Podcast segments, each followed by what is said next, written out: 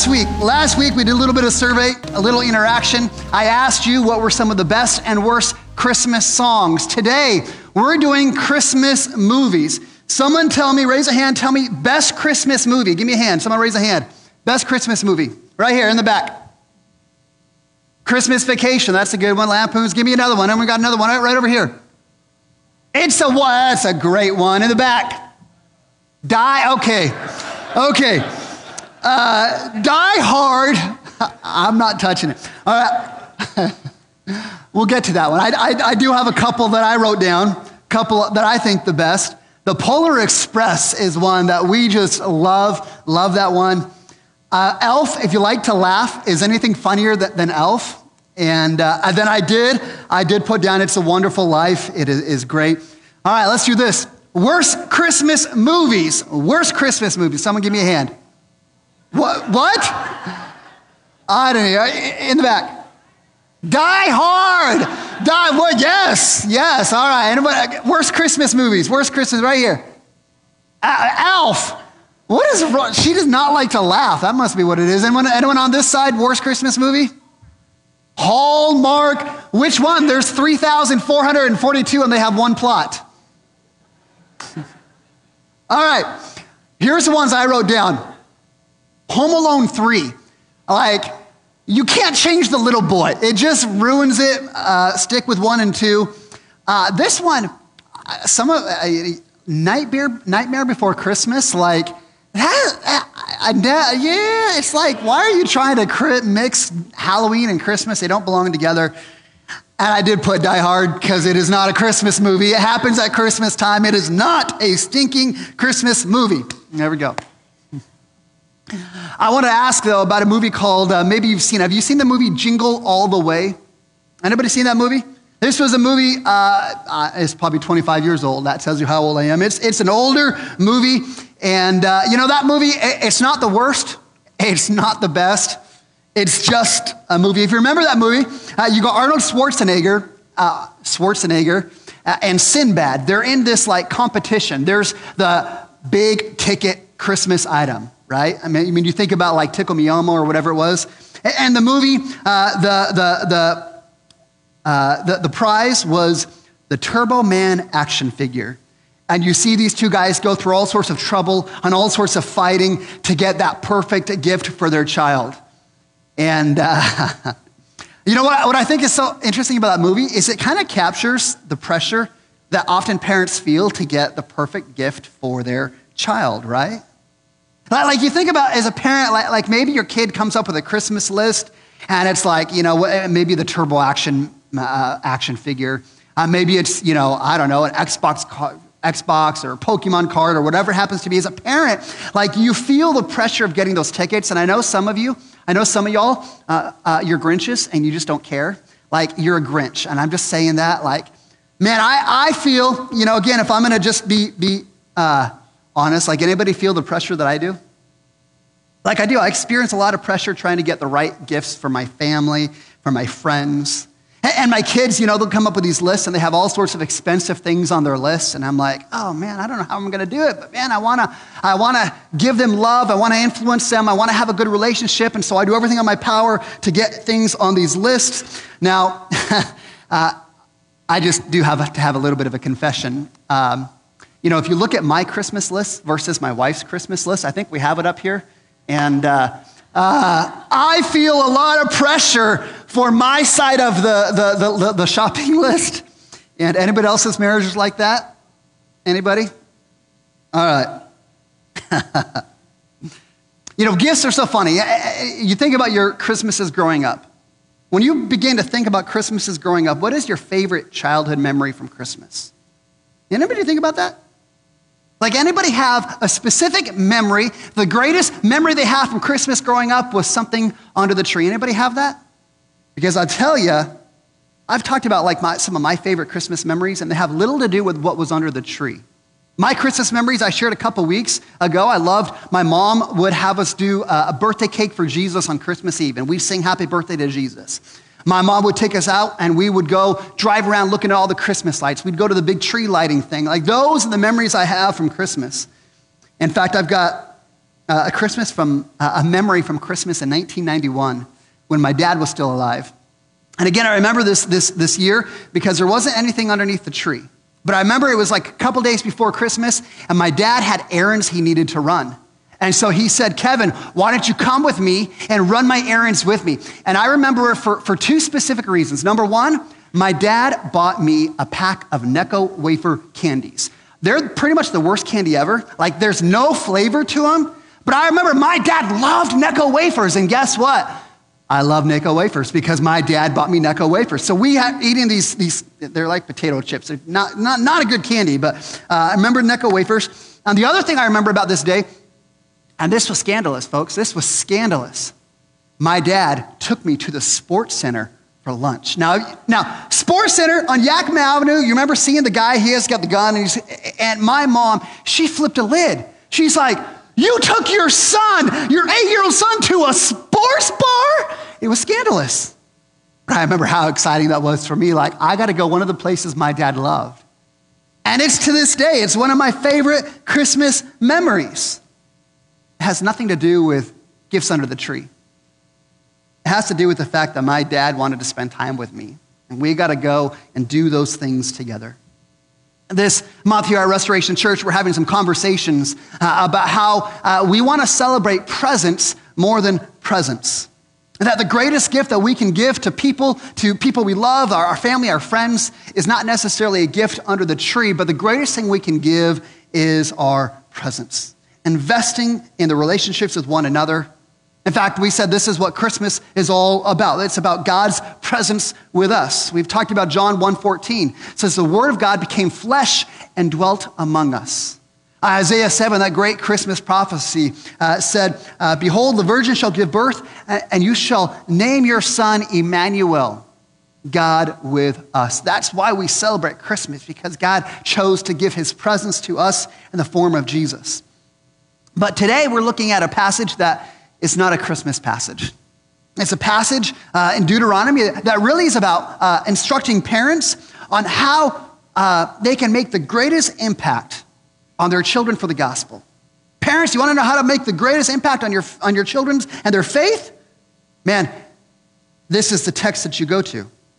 That there's nothing more significant than a parent's influence on them than, than just this text that we read for us this morning. It's 100% true. But what I want to ask us to do this morning is to step back just a little bit. Just to, to step back and look at the principle in this passage. Because the principle in this passage is really about parents. The greatest thing you can do for your kids is to be intentional with your investment in your presence, to be intentional with your relationship and how you might accomplish it. And what is so fascinating to me is this principle goes beyond just the parent child relationship, it impacts all of our relationships. That when we look around and we've we got family members and friends and people we care about, and we're like, man, I want to make an impact on them. Listen, it comes down to the same idea. Are we going to invest our presence in other people? Again, for us to make the greatest impact, it's less about the gifts we give people that we wrap under the tree. It's more about us being intentional to give our presence. The Deuteronomy 6, the passage that, that uh, Jake read for us this morning, um, it's often called the Shema. Uh, for Jews, uh, uh, this was uh, how education was supposed to work. This was how one generation was supposed to take the, the works of God and, and the things of God and pass it on to the next generation. So, this was a significant passage for Jews in their time. And it starts out, verse 4, our text, and it says, Hear, O Israel, the Lord your God is one. This was a major profession of faith for them.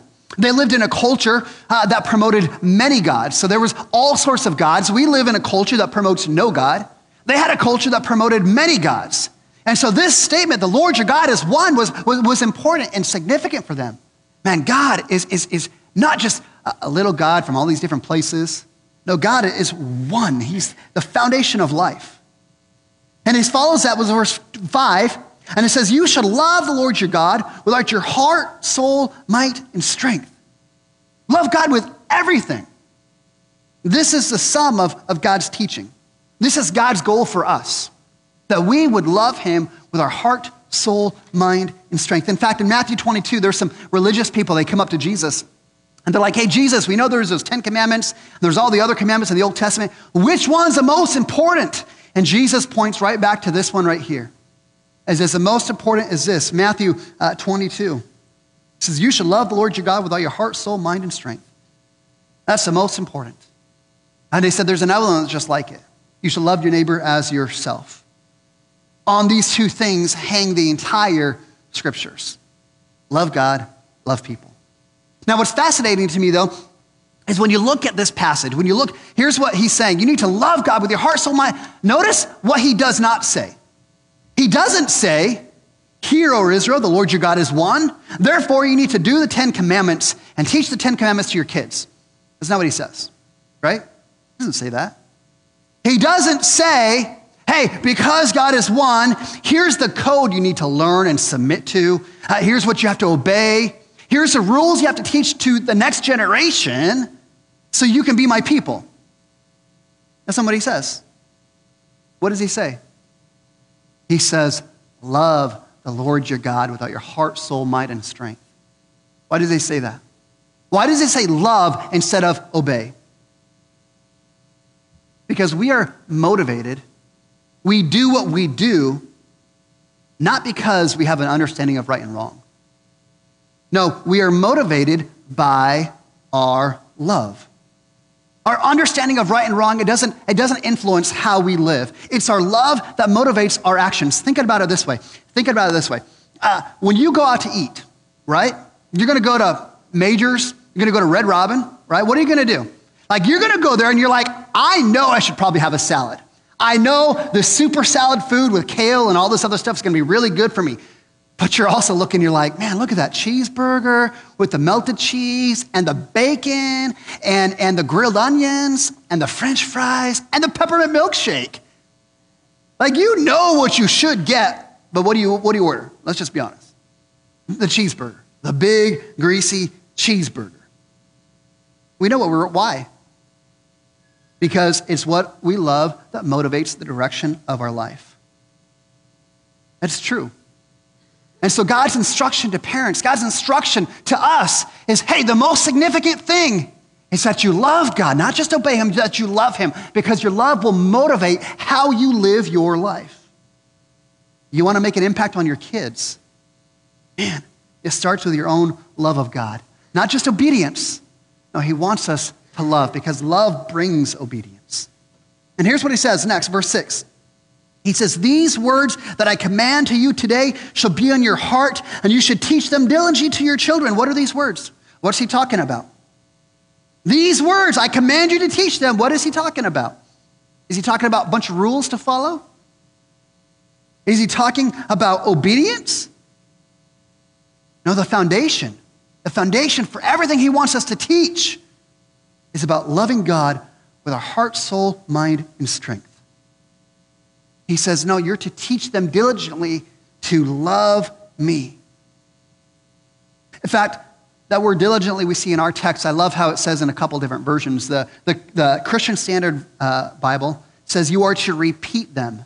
The NIV says you are to uh, impress upon them, which carries this idea that, that this role of, of responsibility is not just a one time thing. It's not just once you say, oh, you need to love God. No, this is something that's a constant conversation. It's constantly something that we're bringing up, having conversations about, man, we got to love God. We got to love Him. Now, I don't know about you though, but uh, now we've got five kids, and I hear this. I'm like, oh, I'm supposed to teach this to my kids. I don't know about you, but I get a little bit overwhelmed.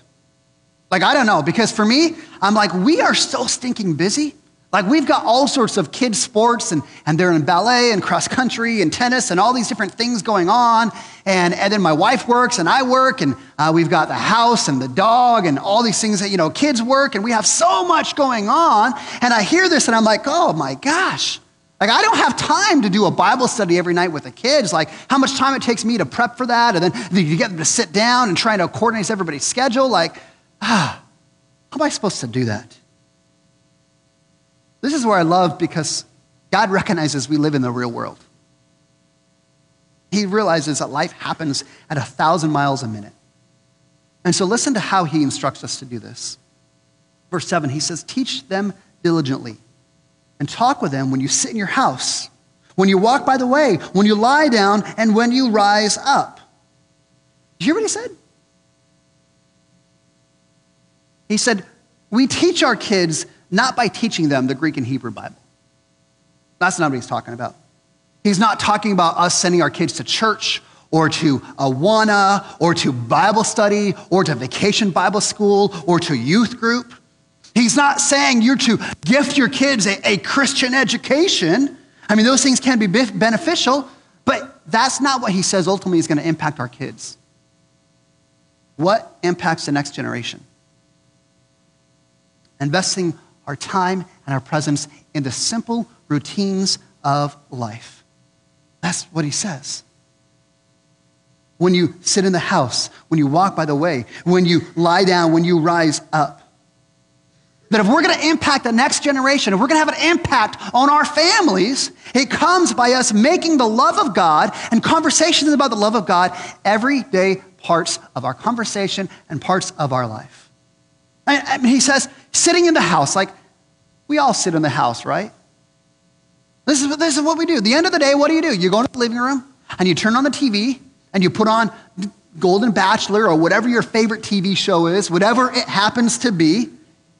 You grab your phone and you're scrolling through what's happened, what you missed out on Instagram and, and all the other social media things. And your kids, they're sitting in there in their devices and they're playing Minecraft and they're like, ah, gotcha, gotcha, gotcha. You know, they're doing their thing. Do you realize that when you're sitting in your house, that is an opportunity for you to invest relationally in your kids? Again, God's not talking about having a Bible study. He's saying when you're in the living room, when the TV's on, don't turn the Golden Bachelor off, although maybe you should. Maybe you should just turn that show off, put something else on. There's probably football on. yeah, there we go. Uh, okay, where am I? Here, here we are. Uh, he's not talking about, you know, having to ha- go through some Bible study. He's saying in the things that you're doing, you're sitting around watching TV, you watch The Bachelor, why don't you talk about what real love is? Hey, kids, let's talk about this. You, you want to know what real love is? Man, here's how God has loved us. And this is where you take the love of God and the conversation of God and you make it just an everyday part of your conversation. It requires us to be intentional.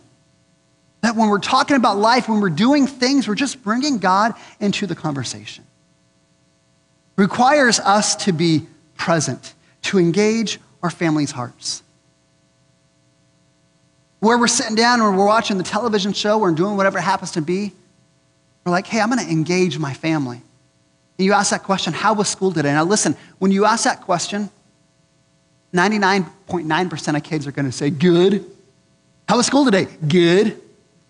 Was it normal good or was it special good? Good. No, we got to work at it.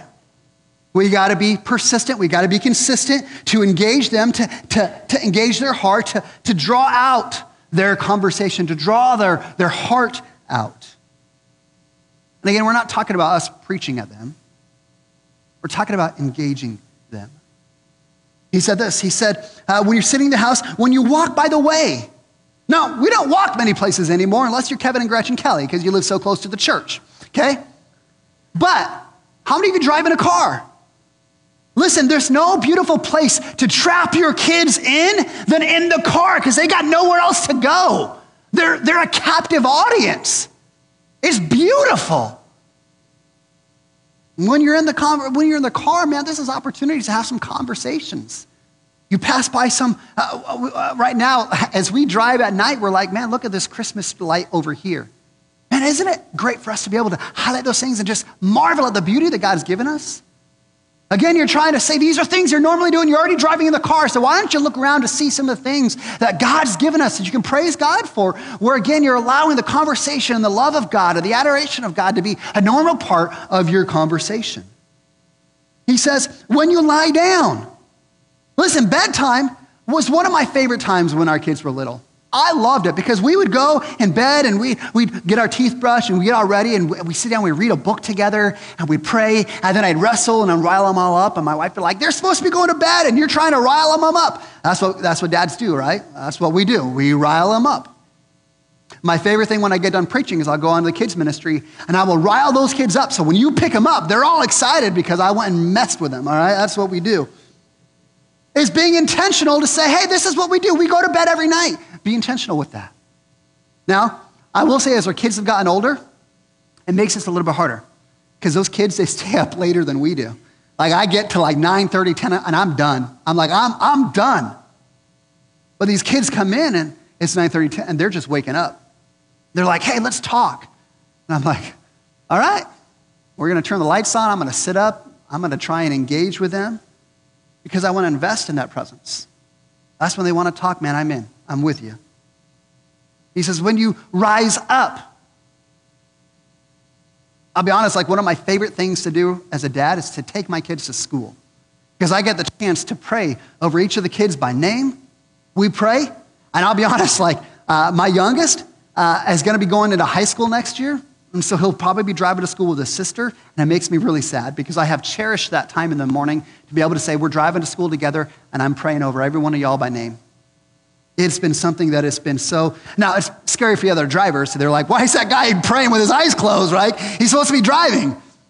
But it's been a cherished time for me to say, Hey, it's just how I want to be intentional to invest my presence in my kids, to allow some of these conversations about God to be normal and routine. Verse 8, he says, You shall bind them. You should bind these commands to love God with the heart, soul, mind, and strength, that, that being, being the foundation. You shall bind them. They shall be a sign on your hand. They shall be on the frontlets between your eyes. You should write them on the doorpost and on the house gates. He's saying that this idea to love God with heart, soul, mind, and strength should be at the forefront of everything we do. We should be intentional to make these conversations about God just natural, a part of conversations we have in whatever it is we're doing. Guess what? We're going to go we're going to play in the snow. We're going to have a conversation about God, about how great the snow is and how wonderful it is. And guess what? Maybe if you're not like those people that don't like the snow, maybe you go find the snow and you're like, let's talk about Satan, right? Let's talk about how good God is that the snow melts. Whatever it happens to be, you just bring God into the everyday circumstances. Now, let me just clarify like, I'm, I'm not a parenting expert. My kids will amen to that. I'm not a parenting expert.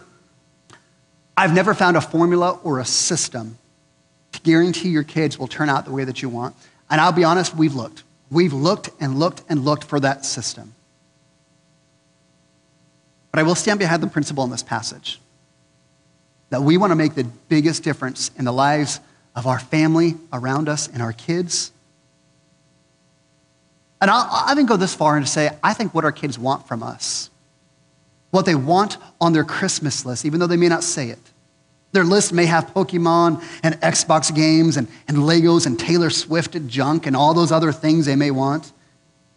What they want the most, even though they will not say it, is simply our presence, is simply us engaging with them, taking an interest into them, into their life. This is why we have to be intentional with our opportunities. Not to preach, not to nag and criticize, not to make them obedient kids that follow all the rules. Eh, eh, no, our job is to stir their emotions and their heart to love God and to love others. That is our responsibility. You know, do you know how you how you communicate your love to your children, how you communicate the love of God? Is simply by us giving this intentional presence to our kids. You know, you know, in relationships, uh, love has a unique spelling. I heard this years ago, and something that's, that, that's true.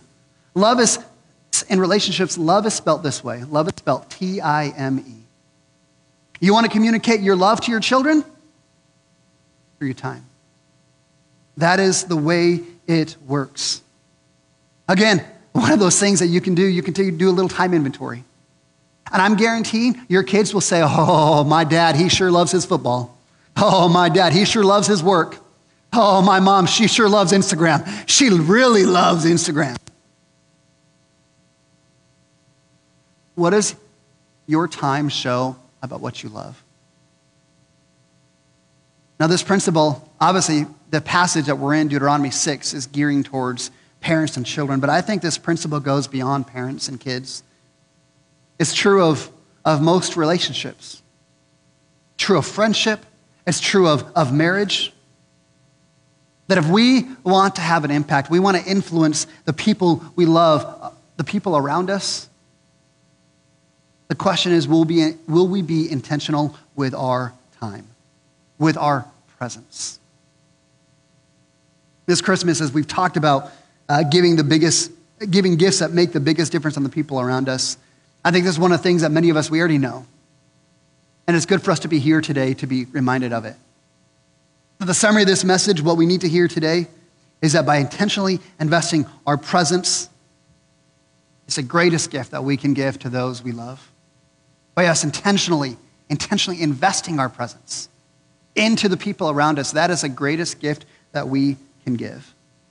I mean, don't you, don't you see this in the story of God? Right? Like, the, like the high point, the climax of the whole story of God. Isn't it Christmas? Where God solves the problem of sin and Satan and death and hell. How does he do that? Not by giving us a get out of hell free card, right? No, he doesn't give us a list of things to do for us to, to make God proud of us. No, what does he do? He gives us the presence of his son. And the word became flesh and dwelt among us, born to die so we can live. Scripture says that. That the difference that God makes in our life is not a bunch of rules, it's not a get ahead of free card. It's simply an opportunity to have a relationship with Him, a relationship with the living God through Jesus Christ. In fact, today, man, I'd invite you to the greatest presence that you will ever experience. And I'm not talking about a knowledge of God, that there's a God in the cosmos, I'm not talking about a God who's there to judge you and to condemn you. No, I'm talking about a God who is alive, who is full of grace and truth, a God who forgives and redeems and restores, a God who gives his presence and gives us a promise, gives us the promise I will never leave you nor forsake you. That is the presence I want to invite you into experience today the presence of God in the flesh, in Jesus Christ, Emmanuel. This is the idea. The best thing that we can do is invest our presence. So, how do we apply this? Again, if you're looking for a really spiritual answer today, I'm just going to go really practical. Okay? Here's how you, some ideas that might be helpful to you to think about how to invest your presence into the people around you. Uh, like this, I've got, we've got some friends, and I love this idea. We've got some friends, and uh, they made the decision years ago that for Christmas, Christmas comes up, they were only going to buy their kids a couple little small things. Only, no, we're going to do a couple little small things. And rather than spending the money on the gifts, they took that money and said, let's go have some experiences together. Let's go do stuff together. Let's travel together. Let's go do fun stuff together. Go places. I'm like, how genius is that? To be able to say, hey, again, if presence is the greatest thing we can give to our kids, and why do we spend all the time trying to find the right gift to wrap and make them happy? Why don't we figure out how to just give them a greater opportunity to have presents? now, I recognize here we are a week before Christmas, and most of us have our Christmas shopping bought. Some of you have your Christmas presents wrapped. You're overachievers. Okay, we're all going to judge you for having them wrapped at this point. Like, you don't do that, you know? That's just me. but listen, if your gifts are already there, Man, what if you looked at the gifts under the tree that you're giving your family? What if those were invitations to give your presents? I mean, think about this like, like you buy your kids Legos. The great thing with Legos is kids will go and be busy for an hour and a half building the Legos. What if the Lego was your opportunity to say, man, I'm going to build the Legos with you, I'm going to engage with you and give you my presence? Video games are terrible. But what if instead of just being like, hey, there's a video game, go play it, what if you learned how to play Minecraft with the kids? Now, I, have tried this. Like, I used to be able to play video games with my kids, and I loved it because I could always, always beat them. I can't do that anymore. So, like, I don't want to play video games anymore because I hate, I'm a sore loser. It's the way it is. I'm a sore loser, and they beat me at everything nowadays. But guess what? Like, like what if those gifts under the tree, what if they weren't things to make them happy? What if they're things that you said, I'm going to engage with you? Pokemon. Pokemon. I don't understand it. I'm glad my kids never got into it. But what if that is for you? Pokemon, you're going to go and figure out how to trade Pokemon cards and figure out what cards mean. I think that's how it works. I don't know. You guys are smarter than me. Again, it's just saying, how do I be intentional with my presence? Again, you look at that text, and the text talk about sitting around the house. Now, I don't know about you, but how many of us have some extra time off this Christmas? You get an extra day off, extra you know, time with family. Again, what if, what if you were intentional with your time this Christmas? So for you, what if it was a movie marathon?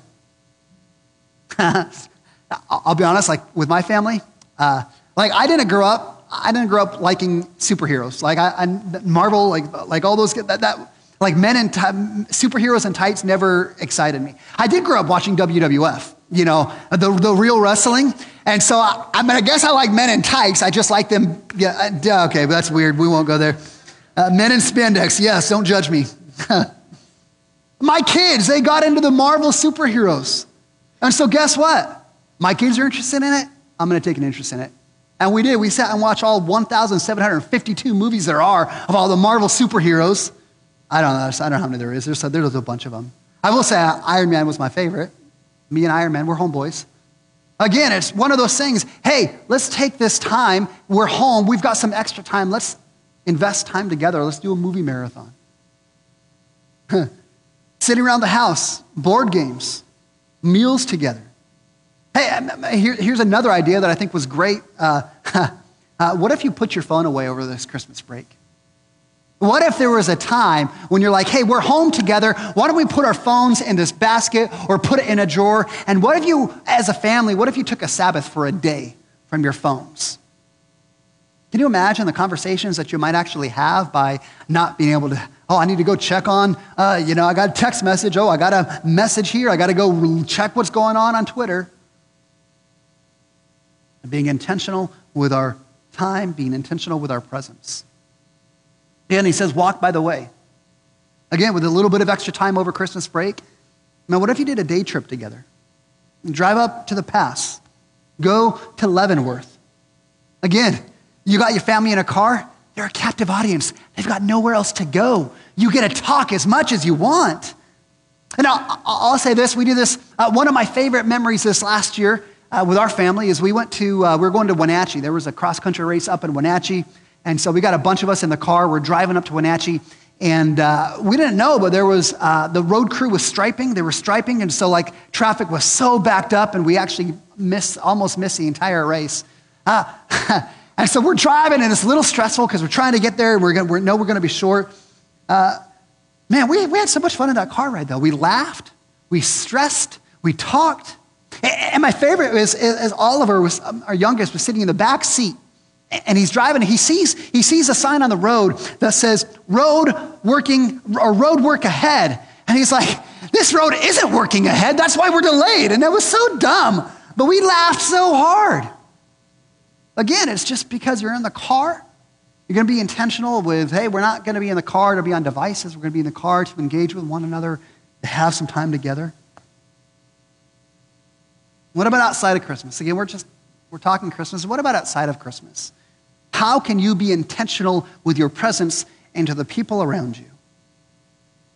What is it in your schedule that you, need to adjust? What is it in your life that you need to adjust to be intentional? Is that looking at your schedule and saying, hey, let's plan a date night? Date night between you and your spouse. You want to make an investment in your relationship? Man, prioritize date night. That goes beyond just husband and wife, though. Like, like, like, parents, like, you know, you can date your children. And it's so good for you to get one on one time and say, hey, let's go get coffee together, let's go out to eat together, and, and you're able to talk and, and engage with them. You got a friend, you got someone who's struggling, you got someone you want to invest in. Man, don't make it weird, but just be like, hey, let's schedule this monthly. Let's monthly, let's get together, let's get coffee, let's talk about where things are, let's be intentional with our presence. What about this? What about being, what about being emotionally present? Again, how many of us have these relationships with people around us? And there's a part of us that we're hiding. There's a part of us that we feel shame over, that we're afraid, and so we compartmentalize. Oh, I'll, I'll share with you on this part, but I'm not going to let you into this part of it.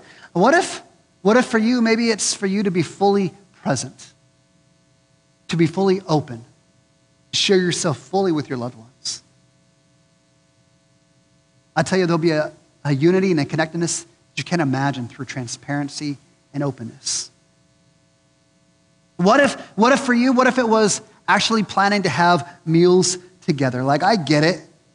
Everybody's busy. I mean, we've got kids going thousand different miles and all these different things. But do you realize, like, when you gather your family around a dinner table on a consistent basis, do you know how much discussion and, and openness and connection and celebration it brings by gathering around the table together? Man, there are statistics that show how influential it is for, for families to eat together around the table. You know how impactful that is? Man, how do you prioritize? I, I recognize there's some nights where you're like, hey, we're just going to go through drive through and I'm going to throw some chicken nuggets in the back and they're going to call that good. That's dinner. But what if you were like, no, what if we said, man, these are the three days a week that we gather together, we sit around the table and we eat dinner? Well, grandparents, what does it look like once a week to be able to have family together? Every other week, hey, let's gather together around the table. Let's be intentional with our time. You've got some friends, some people that you're connected to. Again, how does it look like to say, let's prioritize being around the table together? The problem for many of us, and this may be the greatest problem in all relationships, all relationships, is there's, we have too many tomorrows, too many laters. Too many, oh, another time. Because we think we've got plenty of time. Uh, we, we don't have time today. We'll hang out tomorrow. We'll, we'll talk later. We'll go play another time. Right? Tomorrow. Some other time. You know what's scary is, is, is how quickly the time goes. I mean, I remember like, like when, when our kids were young, people would tell us, oh man, you need to cherish it. The time goes fast. Now, when you're a parent with toddlers, you're like, you guys are idiots. You don't even understand what like, like tantrums and crying and bedtimes and all those things that toddlers do. You're like, this is taking forever. What are you talking about? The time goes fast. We've got three kids that are 18 years and older.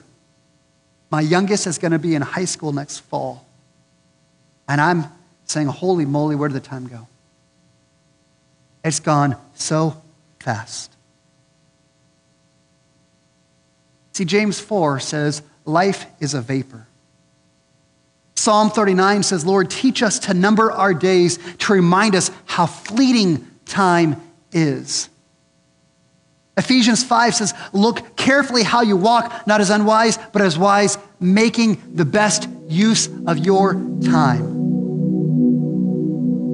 Oh, we think we've got plenty of time. I've got plenty of time to invest in the kids. I've got plenty of time to invest in the marriage. I've got another time to invest in these relationships. No, listen, we have to recognize our time is limited. We can't manipulate time. We can't create more time. We can't extend time. We might hope we've got plenty of time, but we don't know. We have no clue.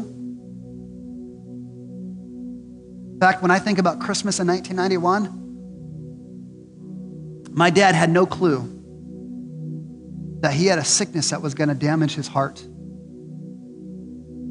He had no clue that in a few short months, he'd die from a heart attack. He had no clue that he was going to leave his wife and five kids to pick up the pieces with dad no longer with us. 30 years later, It's not the gifts under the tree that matter. It's not the stuff. It's not the gifts. It's not the inheritance. What matters was his presence. What matters was his time. That he said, I'm going to be intentional to say, Kevin, come with me. We're going to eat some terrible candy and we're going to go to the sports center together. And we want to have the influence over the people that matter most. We want to influence and communicate our love to the people around us, the greatest thing that we can give them is be intentional with our presence say, I'm here with you, I'm engaged with you, I'm committed to you, and I'm giving you my presence. Let's pray.